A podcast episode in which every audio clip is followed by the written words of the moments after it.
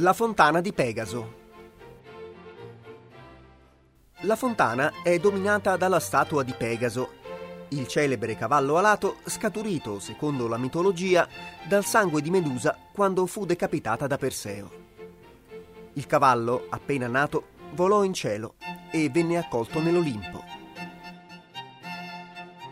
Nella fontana il cavallo è rappresentato con le ali spiegate in atto di spiccare il volo. La fontana dell'organo.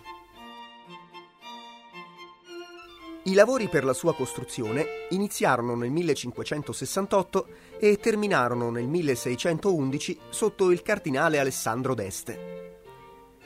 La fontana, di gusto barocco, si differenzia molto dallo stile rinascimentale del resto della villa. Il suo nome deriva dalla presenza di un magnifico organo idraulico che emetteva melodiose armonie. Il meccanismo, ideato dal francese Claude Venard, faceva sì che la caduta dell'acqua determinasse l'uscita dell'aria dalle canne ed in contemporanea un altro marchingegno abbassava i tasti dell'organo.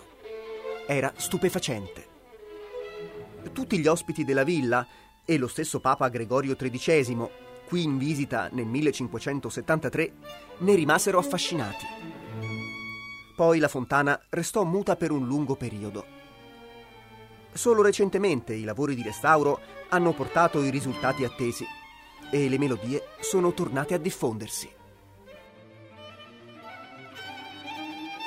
Dal punto di vista architettonico, la fontana si presenta come un edificio con una facciata scandita da tre nicchie. Nelle due laterali più piccole furono collocate le statue di Apollo e Diana, quest'ultima successivamente sostituita da quella di Orfeo. Nella nicchia centrale doveva trovare posto la statua della fortuna o dea della natura. Ma il progetto fu modificato, poiché fu posta nella parte pianeggiante del giardino, murata nel muro di cinta, non lontano dall'ingresso originale della villa, situato nella parte meridionale. Fu il cardinale Alessandro a decidere di far modificare la nicchia centrale per far costruire al suo posto una specie di piccolo tempio finalizzato a proteggere l'organo idraulico.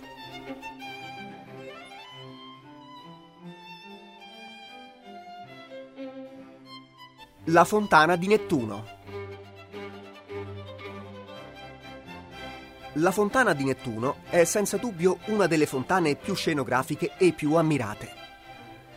Colpisce la quantità d'acqua che per le leggi naturali viene proiettata in alte colonne. È l'unica realizzata nel XX secolo per restaurare e trasformare la cascata di Gian Lorenzo Bernini, irreparabilmente compromessa da quasi due secoli di abbandono. La fontana del Bernini, tramandata dalle incisioni di Venturini e dai disegni di Fragonard, fu presa a modello in tutti i più famosi giardini del XVIII secolo, dalla Reggia di Caserta fino ai giardini paesistici inglesi.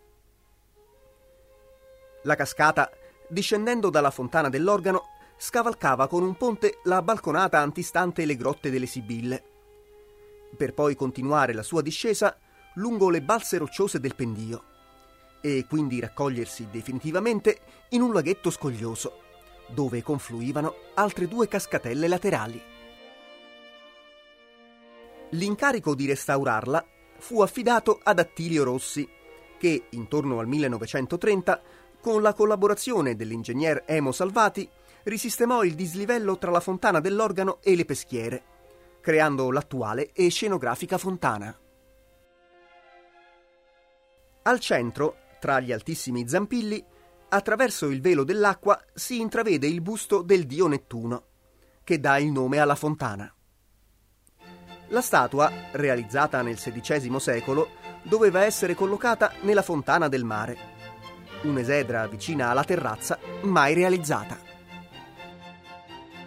Il dorso della statua fu quindi utilizzato e collocato nella nicchia sotto la cascata.